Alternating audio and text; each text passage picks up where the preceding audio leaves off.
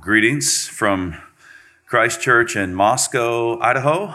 I'm delighted to be here with you this morning to worship the Lord together with you. The sermon text this morning is Genesis chapter 32, verse 24 through 32. These are the words of God. And Jacob was left alone, and there wrestled a man with him until the breaking of the day.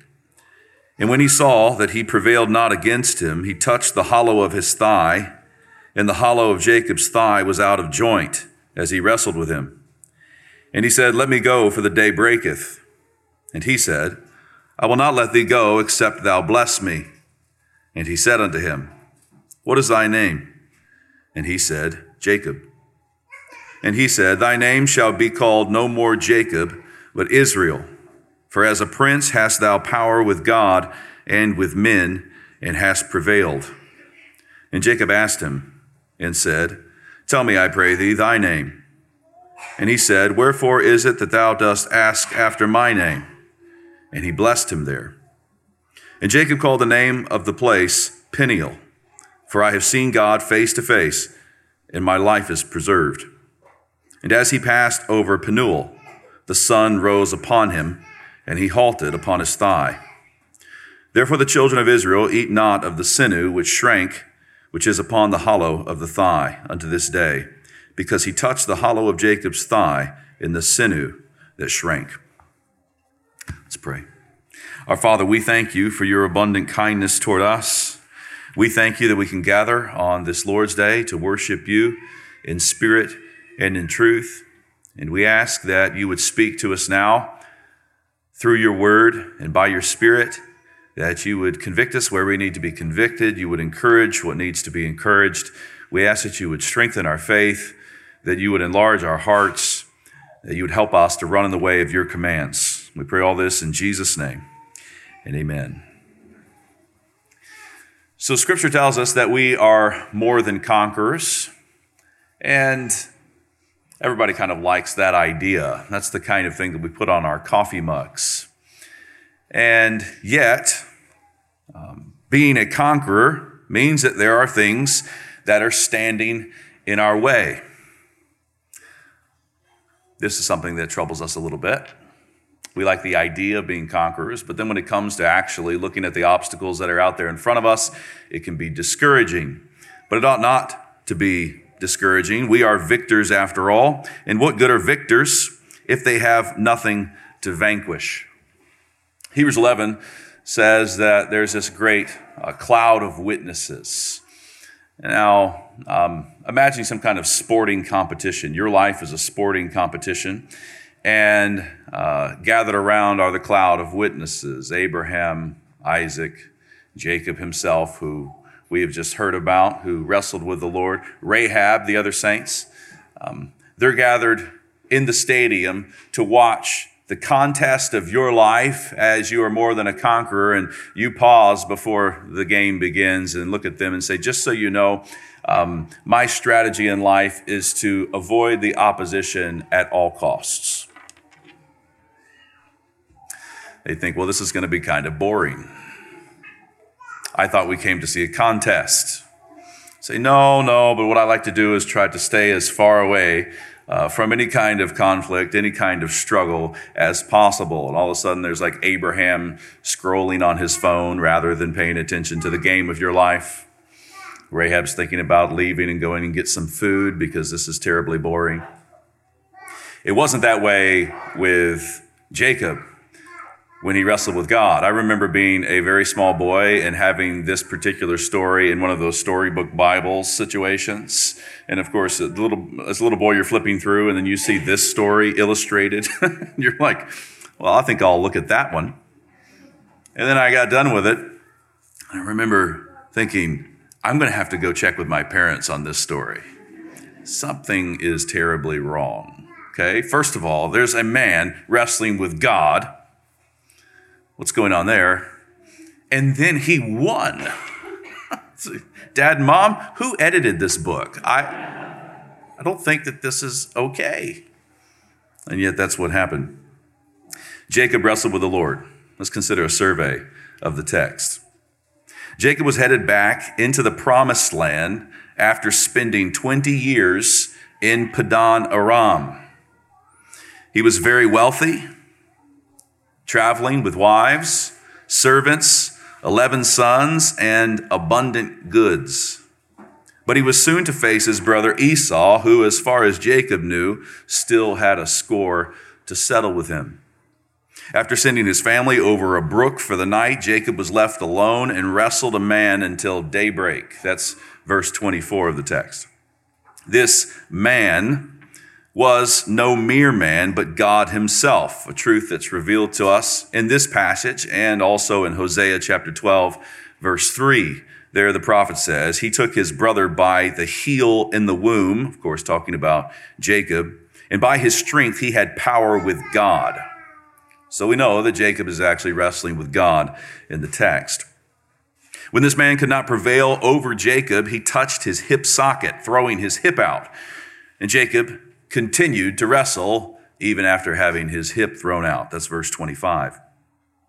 Jacob would not let the man go unless he blessed him. That's verse 26. The man responded by asking Jacob's name and then changing his name to Israel. For Jacob was a prince who had wrestled with God and men and had prevailed. Verse 28. Jacob returned this question What's your name? But instead of getting an answer, he got a blessing. That's verse 29. Jacob called the place Peniel, for his life had been preserved even while seeing God face to face. And Jacob passed on toward the promised land. As he did so, the sun rose on him and he walked with a limp. Verse 31. The children of Israel remembered this encounter by not eating the sinew of the thigh. Verse 32. Now, what are you supposed to make of this story? Well, it's got a very simple truth. If you want to be blessed, and you should want to be blessed, you have to wrestle with God. There's simply no other way to receive blessing from the Lord. Now, that's an intimidating prospect. We would like to be blessed in another way, and a lot of us don't actually think about uh, the requirement for us to walk under the blessing of God. There's that particular problem. We'll get to some of that. But once you say, okay, I gather that our Father in heaven indeed does bless us, Psalm 103 tells us to forget not all his benefits. We're actually to remember these benefits, these blessings that he's given us, and we're to walk in those blessings. You say, how am I going to get it? The only way you're going to get it is to wrestle with God. Jacob had to do that. He did that and he was remarkably blessed. So, what I want to do is unfold this text with four different headings. We walked a survey of the text. Now, let's consider different themes, different headings of the text. The first is this we need to know who we must wrestle with. Who we must wrestle with. Now, this is the kind of text that can get all jumbled up when you're doing your Bible study. You know, there's certain texts that are just they're just safer when you're doing Bible study. You're in a Bible study and the text is do not steal. You're gathered around your evangelical Bible study, everybody's got their coffee, and you're in a pretty safe spot. You know, the, the leader doesn't look around and go, I mean, what in the world could this text mean? What does it mean to you? You're like, well, it means, I think it means do not steal, is what I think it means. But then, then all of a sudden you turn to this text. You turn to Genesis 32, and Jacob's wrestling with God, and it can get wild in that Bible study. You know, you can find all sorts of things that people say uh, that they're wrestling with, rather than simply wrestling with God. Why do we avoid wrestling with God? Well, it's an intimidating prospect if we're honest with ourselves. This was a painful episode for Jacob. And it can be a painful episode, and it is a painful episode to wrestle with the Lord. So we want to wrestle with anything but God. Think of some of the ways that we avoid wrestling with God, we wrestle with other things. So um, people go to therapy to wrestle with their emotions. I'm really wrestling with my anxiety. I'm really wrestling with my depression.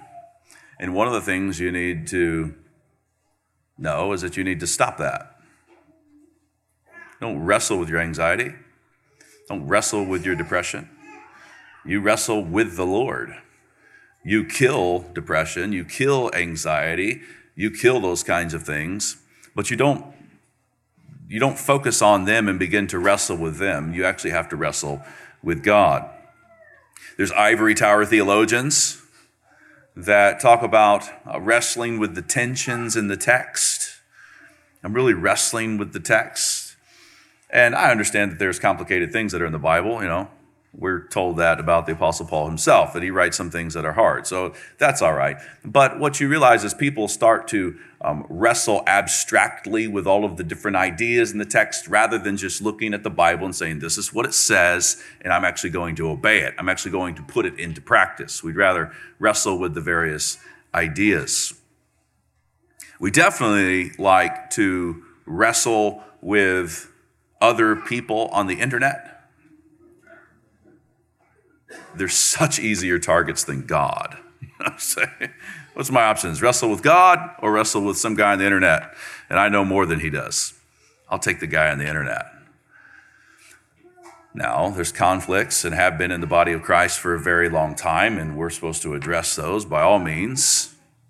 But we say, boy, I'd rather find some Arminian or some dispensationalist or somebody to wrestle with rather than actually looking to Yahweh face to face and dealing with him and dealing with my life as Jacob did. Men wrestle with bitterness. They wrestle with disappointments about their lives. Why aren't their lives different? They look to other people's lives and they see the kind of success that they've had, see the blessings that they've enjoyed. And rather than saying, okay, I'm going to emulate this, I'm going to stay in the saddle, I'm going to work hard, pray hard, trust the Lord, follow people as they follow the Lord Jesus Christ, they get all turned in on themselves and they start to wrestle with their own bitterness, their own failures, some kind of self loathing. You say, Well, I'm just a guy that likes to review the game film. I'm serious about my personal holiness. So I would say, Well, praise the Lord for reviewing the game film. There's nothing wrong with reviewing the game film.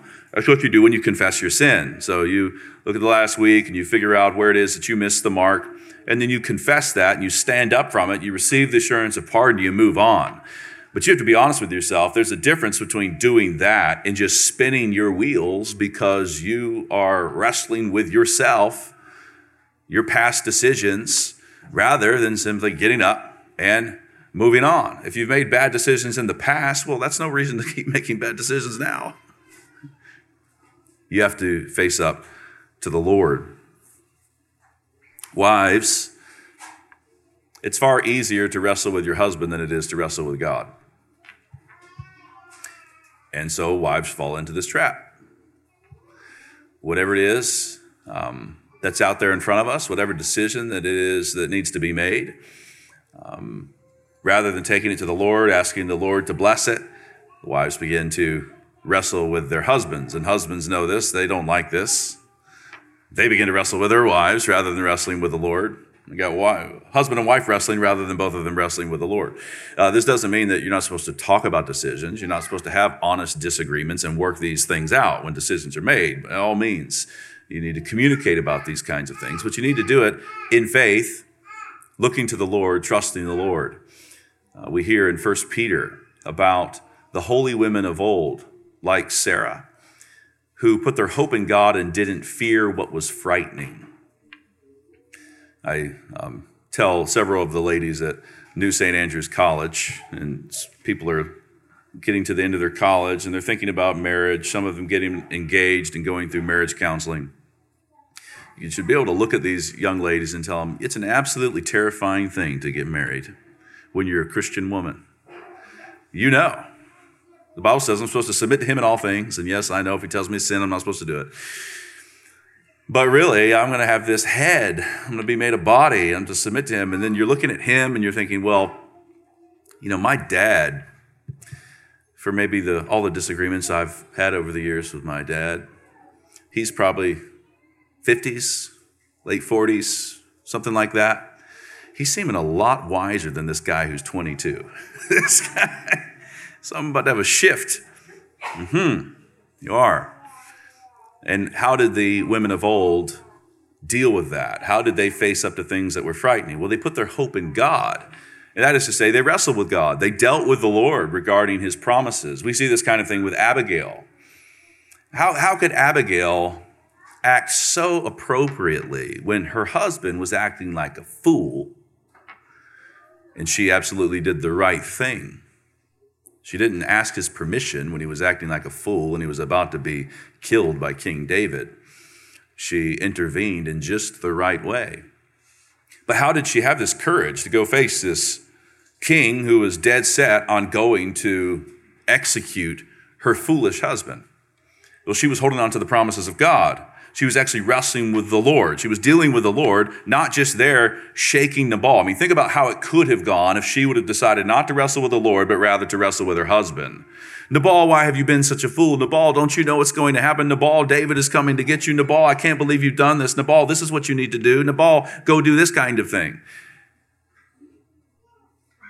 The other thing, not truly wrestling with the Lord, would be to just curl up in the corner and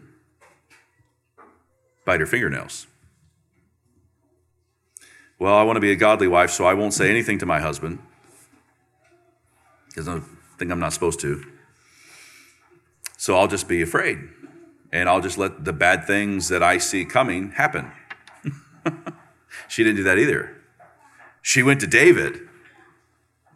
She sent those envoys before him. She fell down on the ground.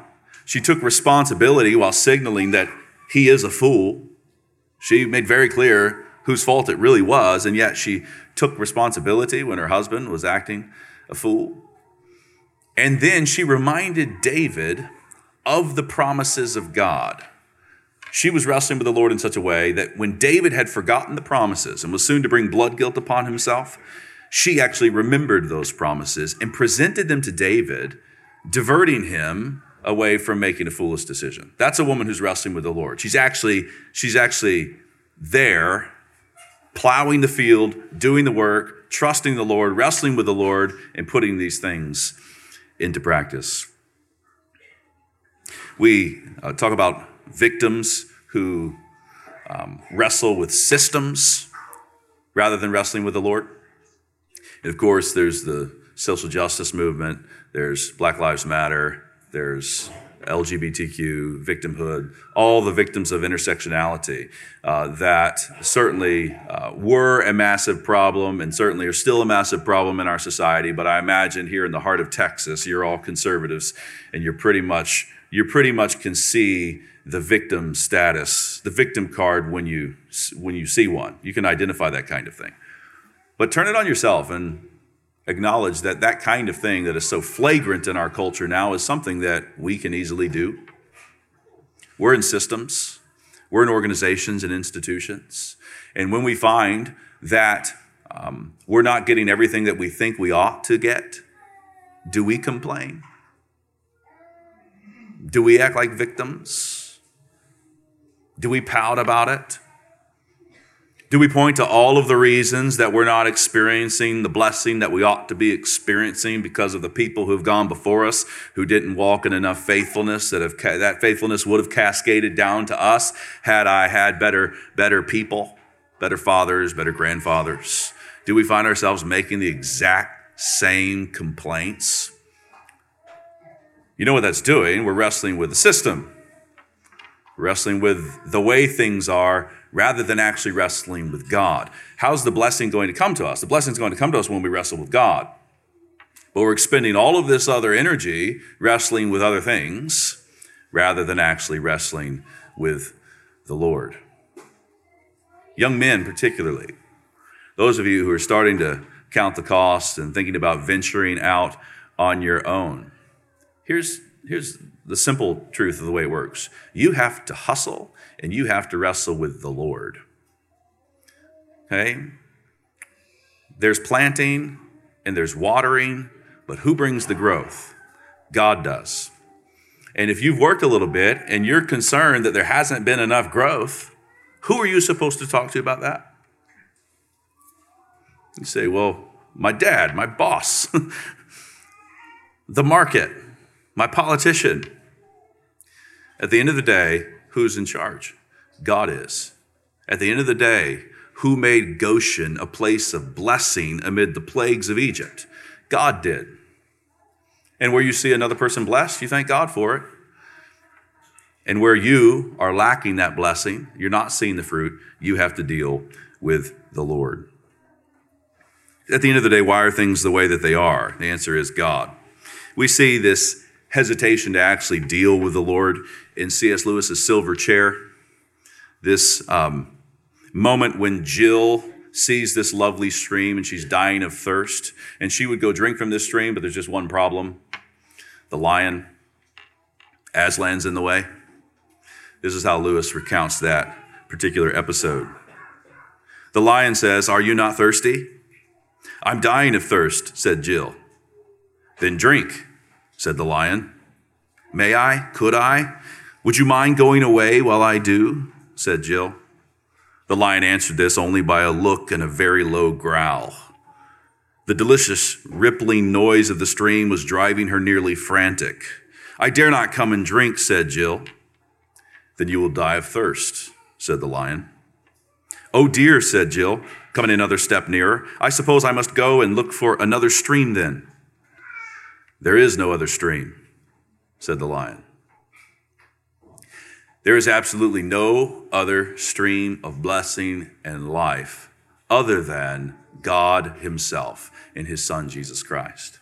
You must come to Him. You must come to Him. That first time you came to Him, you remember that terrifying moment where you realize that you're a sinner, a wretched sinner, and that you deserve hell. That's exactly what's coming. And the only way you would be saved would be coming to the one whose wrath will burn in hell, coming to the one whom you've sinned against, fessing up to your very creator who made you upright before we burned it all down in our father Adam. That terrifying moment and that freeing and liberating moment when you came to Aslan, when you came to the lion himself, and you found forgiveness and mercy and grace and blessing and favor.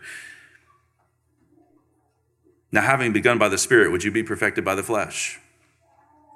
Having begun by the Spirit, would you be perfected by politicians, by people with power? No, you're perfected in the exact same way you began. You will experience blessing as you actually deal with that God, the one to whom you first came and received justification and received regeneration, received the power of the Spirit. You must deal with Him. Interestingly, the Christian who wrestles with God is the one who's not always tied up in knots. You ever met the person who's just always frantic?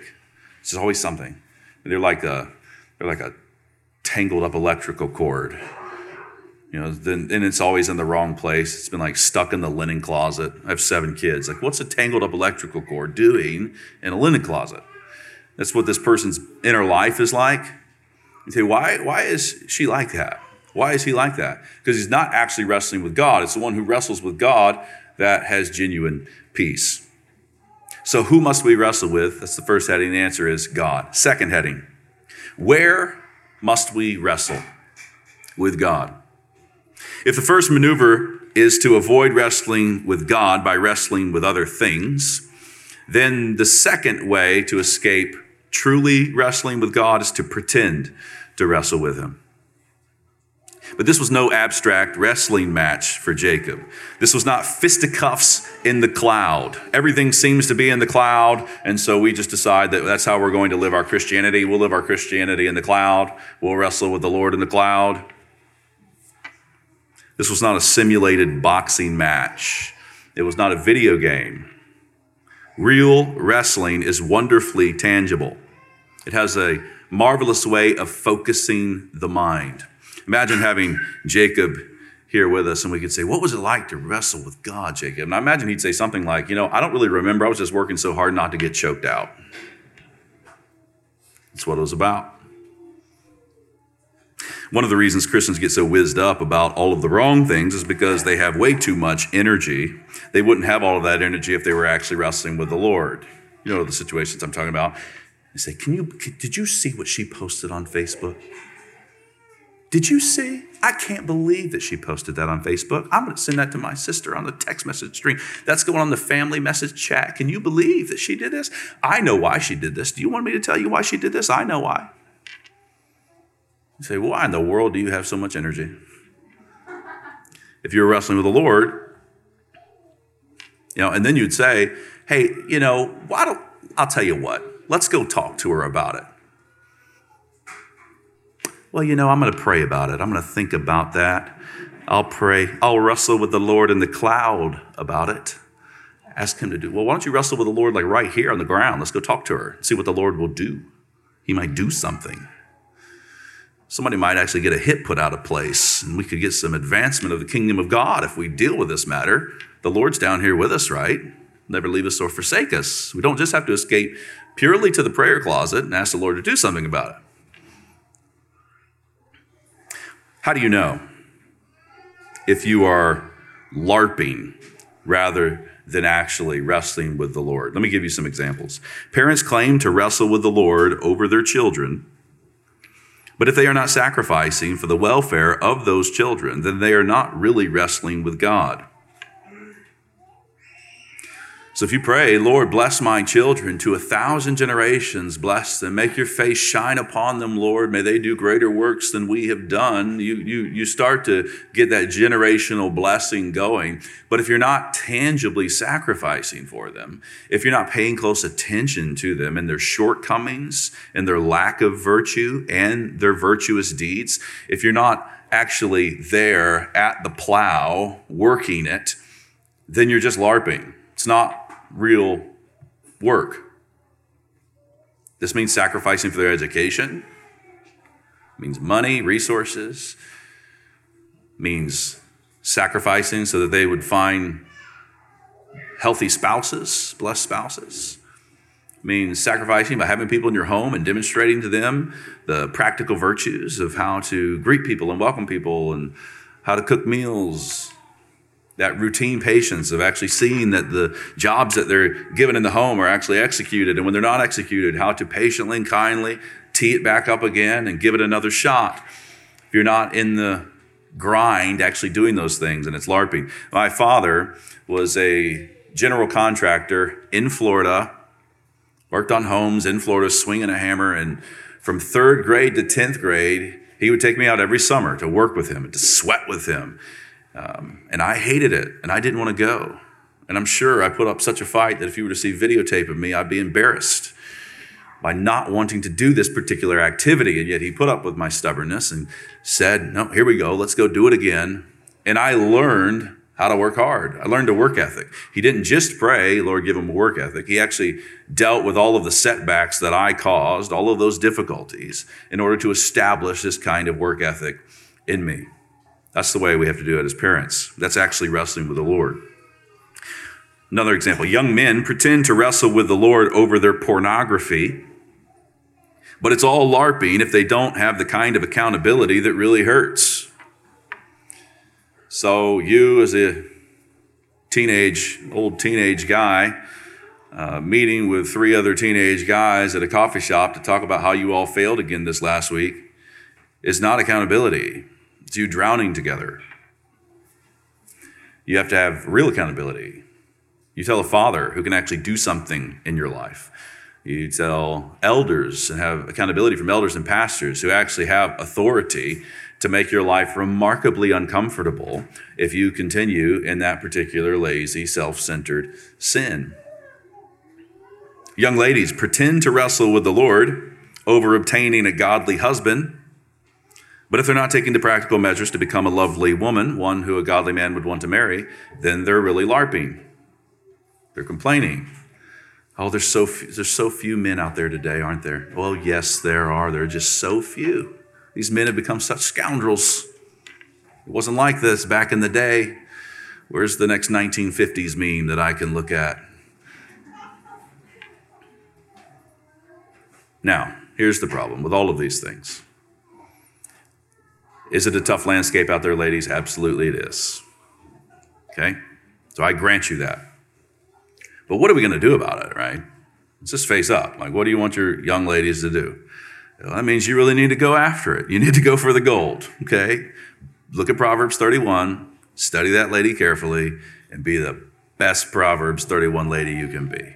And we're going to pray. God's going to provide. We're not going to give into anxiety. We're going to trust the Lord. I'm going to intercede for you as a father. This father's coming along. But the last thing we're going to do is complain. The last thing we're going to do is give into some kind of lazy unbelief that's going to result in no blessing coming upon us.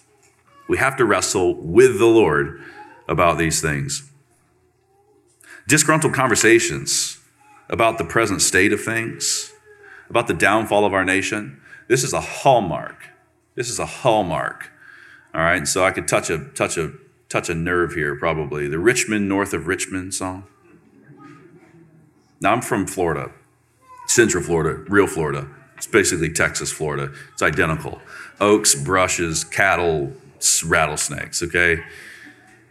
So uh, yes, I tapped my foot to that song. It was a good. I like that song. But let's face it. Stop complaining. Stop complaining. Just stop it. Man up. Do your work. Stop doing drugs or whatever it is that was going on. Provide for your family. Trust the Lord. Be a man. Have courage. Do your job. You serve the living God. The living God is the one who dispenses these blessings. So stop complaining. We are in a time where the conservatives in our nation can't help but watch another round of Fox News, though they've probably given up on that. So now they're watching another round of Tucker on X, or now they're watching the Daily Wire as young people, and they get done and they wring their hands and they're grumpy until dinner, until bed, then they go to sleep and they wake up the next morning, they do it all again, and they have no idea why they're so tied up in knots. It's because you're not actually living it.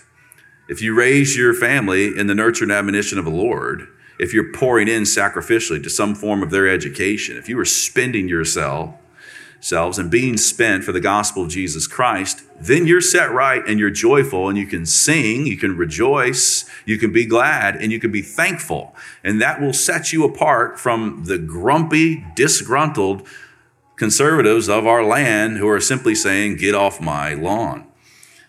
Now, is it bad? Yes, it's bad. But that's right where we need the church of God to actually wrestle with the Lord practically, tangibly, and not just watch whatever comes next in the news and then say we're going to go and pray about it. You actually have to engage in the real world. So, a little assessment to examine whether you are you larping with the Lord or are you wrestling with the Lord? That's the question. And every one of you need to set this before your life and say, okay, let's let me do a little self-examination. Am I LARPing with the Lord, or am I actually wrestling with the Lord? And this can be a tricky um, question to ask. It's even a bit dangerous, but it's necessary nonetheless. Here's what I want to tell you reading the Bible is essential. If you're not reading the Bible, then you're not wrestling with the Lord. That much is clear.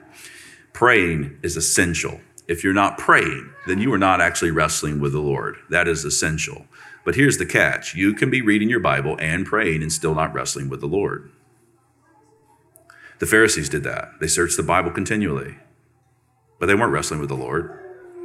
They prayed all the time, but they weren't wrestling with the Lord. How do you know if you're really wrestling with the Lord? Here's a simple test Do you walk with a limp? Do you walk with the limp of obedience? Jacob walked with a limp. Jacob knew he wrestled with the Lord. That's why he was hobbling. Can you look at your life and say, I sacrificed there to obey the Lord and it was costly? I sacrificed there to obey the Lord and it was costly. I remember what it cost me. Might have cost me relationships, might have cost me money, might have cost me my reputation, might have cost me my time. It certainly cost me my time.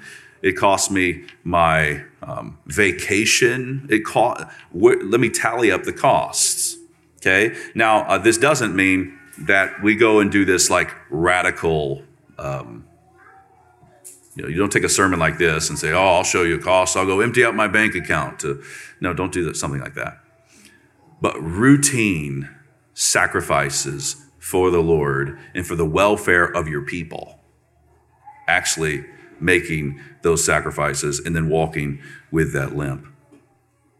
The third heading we've, considered who we're wrestling with God, where we're wrestling with the Lord, right here on the ground, not up in the cloud. Third, just how tough is this wrestling? That's the third heading. First, I said earlier that Jacob was trying to not get choked out. And someone's going to think, now, now, God would not really choke Jacob out. And to that I say, oh, yes, he would. Oh, yes, he would. You have to get this understanding quickly. God plays hardball with his people.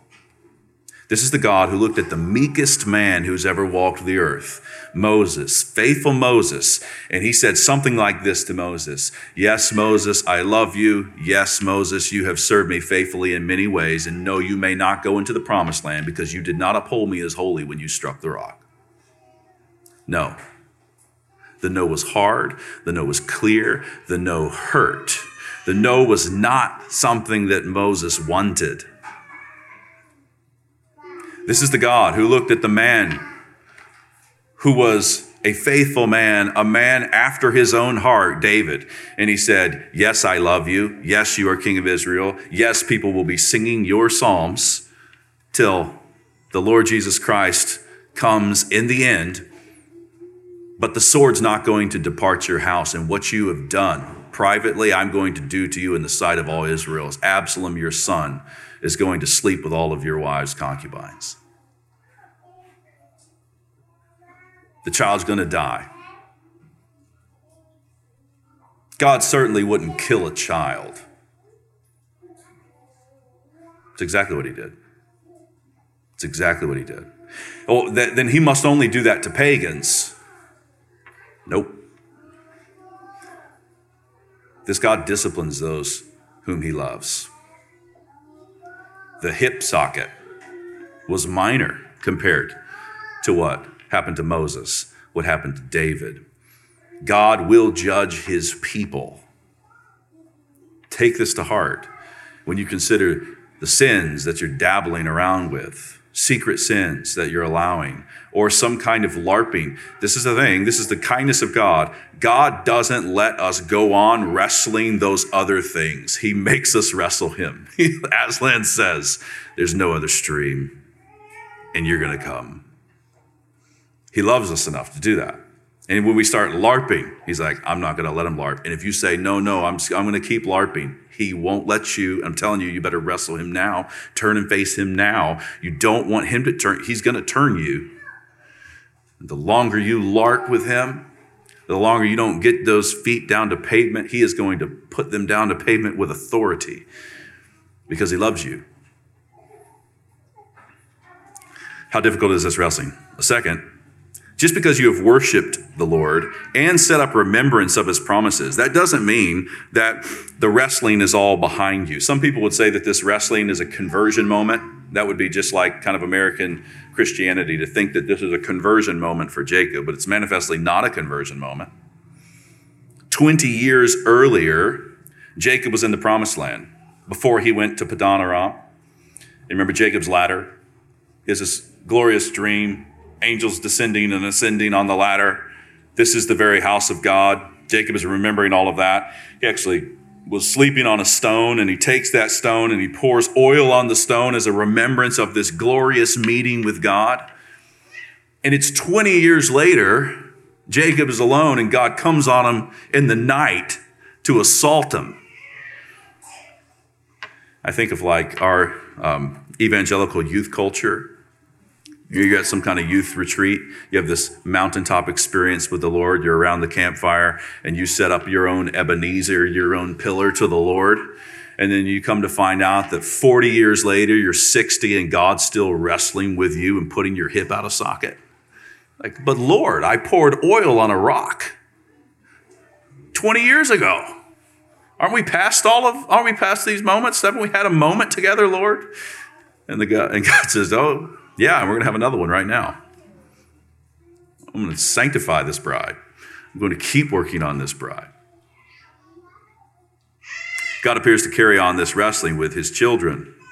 So we can actually determine how old Jacob is when he's wrestling with the Lord. The text doesn't tell us in actual Genesis 32, but we can triangulate his actual age by considering various texts. I won't take you to all the texts, but you basically you can you can um, average this out, and you discover that he went to Padan Aram to serve Laban when he was 77. He stayed 20 years.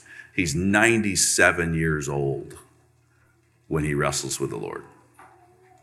You say, no wonder his hip went out. 97? If you're at like middle age, you think, all right, now I'm in the grind, I'm wrestling with the Lord. But really, am I going to be wrestling with the Lord in that same way over these same kind of sins and problems and issues, weeds growing in the garden for my children and for my grandchildren? You mean I'm going to stay in the saddle that long? Absolutely. And this is an encouragement to us. Think of the fact that many of you are still wrestling with various sins pride, lust, greed, bitterness, envy, anxiety, depression, whatever it is. If you're still wrestling with that late in your life, remember that God loves you. That's why you're wrestling with Him over that particular sin. That's why He's dealing with you. That's why you're here worshiping the Lord as his people, confessing those sins, receiving the assurance of pardon. And the encouragement is this is exactly what it means to be a Christian. Don't don't get into that place where you think, oh, because I'm still dealing with things, obviously I must not be the real deal. No, you're still dealing with them, and that's exactly what God does. You are his people. He loves you. That's why things are this way. And so give thanks for that. Trust Him. Rejoice that He's still dealing with you and you are still dealing with Him. I mentioned earlier that those who wrestle with God are the ones that are quite calm. They're actually not all tied up in knots. And the same kind of thing is true here. Those who wrestle long with God over the years, they're actually the ones with more energy, not less. Do you recognize that? You wrestle with yourself, you wrestle with all of these other things rather than wrestling with the Lord. You get tied up in knots and you get exhausted. But the man, the woman who wrestles with God, he or she's straightened out, and he or she finds that their youth is renewed like the eagles. Still pressing on. I mean, aches and pains, walking with a limp, but there's joy, there's gladness, there's a twinkle in the eye, there's a song in, on the lips and in the heart. Why? Because I'm dealing with the Lord. It's actually a refreshing experience. The sun rose on Jacob, the text says. And so the sun rises upon those who wrestle with the Lord. Fourth and final point what are we wrestling for? We've seen who we're wrestling with, where we're wrestling, how difficult this wrestling match can be. But we have to remember what we're actually wrestling for. Take special notice of the context. Jacob is heading back into the promised land, and he's doing so at God's word. God is the one who 20 years ago told him, I'm going to give you this land, Jacob. It was a covenant promise that God made to him. God is the one who told Jacob to leave Padan Aram and go back to the promised land. God said it. What is he wrestling for? He's wrestling for the fruition of God's covenant blessings that God himself has vouchsafed to Jacob by the blood of Jesus Christ. Think about this for a moment. God has made blessings to you, promises to you, covenant blessings, benefits that are sworn to you by the blood of Jesus Christ. This is exactly how he operated in the Old Testament with Moses in the book of Deuteronomy. The covenant people were assembled and God set before them blessings and curses. If you trust me, if you walk in covenant renewal with me, if you take me at my word and you obey me and you wrestle with me, then all of these blessings are going to come. Your wives are going to have children. Your flocks are going to increase. Plague and pestilence will not come upon you. And if you don't walk in covenant renewal with me and you turn your back on me and you don't gather and worship me, you don't trust me and take me at my word, then all of these curses are going to come upon you. The exact opposite. These things are going to happen to you. Well, nothing has changed in that regard. Here we are as God's covenant people, gathered together to worship Him, and He's setting before us those same blessings that are received by faith, that manifest themselves by faith. What are you actually laboring for? You're laboring for the blessing. You're laboring for the fruition of God's promises. For those of you who were here at the conference, uh, Chris Wiley said this very thing. There's two ways that mothers say that they're going to pray for their children who might be in a little bit of trouble. The first is to manipulate them and passive aggressively say, I'm praying for you. The other way is to actually look at the blessings that God has promised and be praying for the manifestation of those blessings in their lives. So you're praying for the child in a way that the child would actually want. We want to see you walking in strength and godliness and blessing in the fruition of his promises. That's exactly what Jacob's doing. He's wrestling with the Lord as he's entering into the promised land that God himself has promised to him. So you must grasp these blessings. Psalm 128 says, The man who fears the Lord, his wife shall be as a fruitful vine and his children like olive plants around his table. And you say, Father, I want to see those. I long to see those blessings. And if people begin to stray, if any of the covenant people begin to stray, what do we do? Well, we go and wrestle with the Lord about it, saying, God, you made promises, and we're asking that you would bring him back. You might have a prodigal son situation. Father, you've made promises, and we're actually wrestling with you about the manifestation of those promises. We want to see them come to pass. You've made promises about your kingdom, and we thank you for what we are seeing. Look at this glorious work that is in our midst, and we're asking for you to manifest it even more. We're asking for more to be gathered in to this particular flock. We're asking you to sanctify us as your people. We want to see your glorious promises come to pass.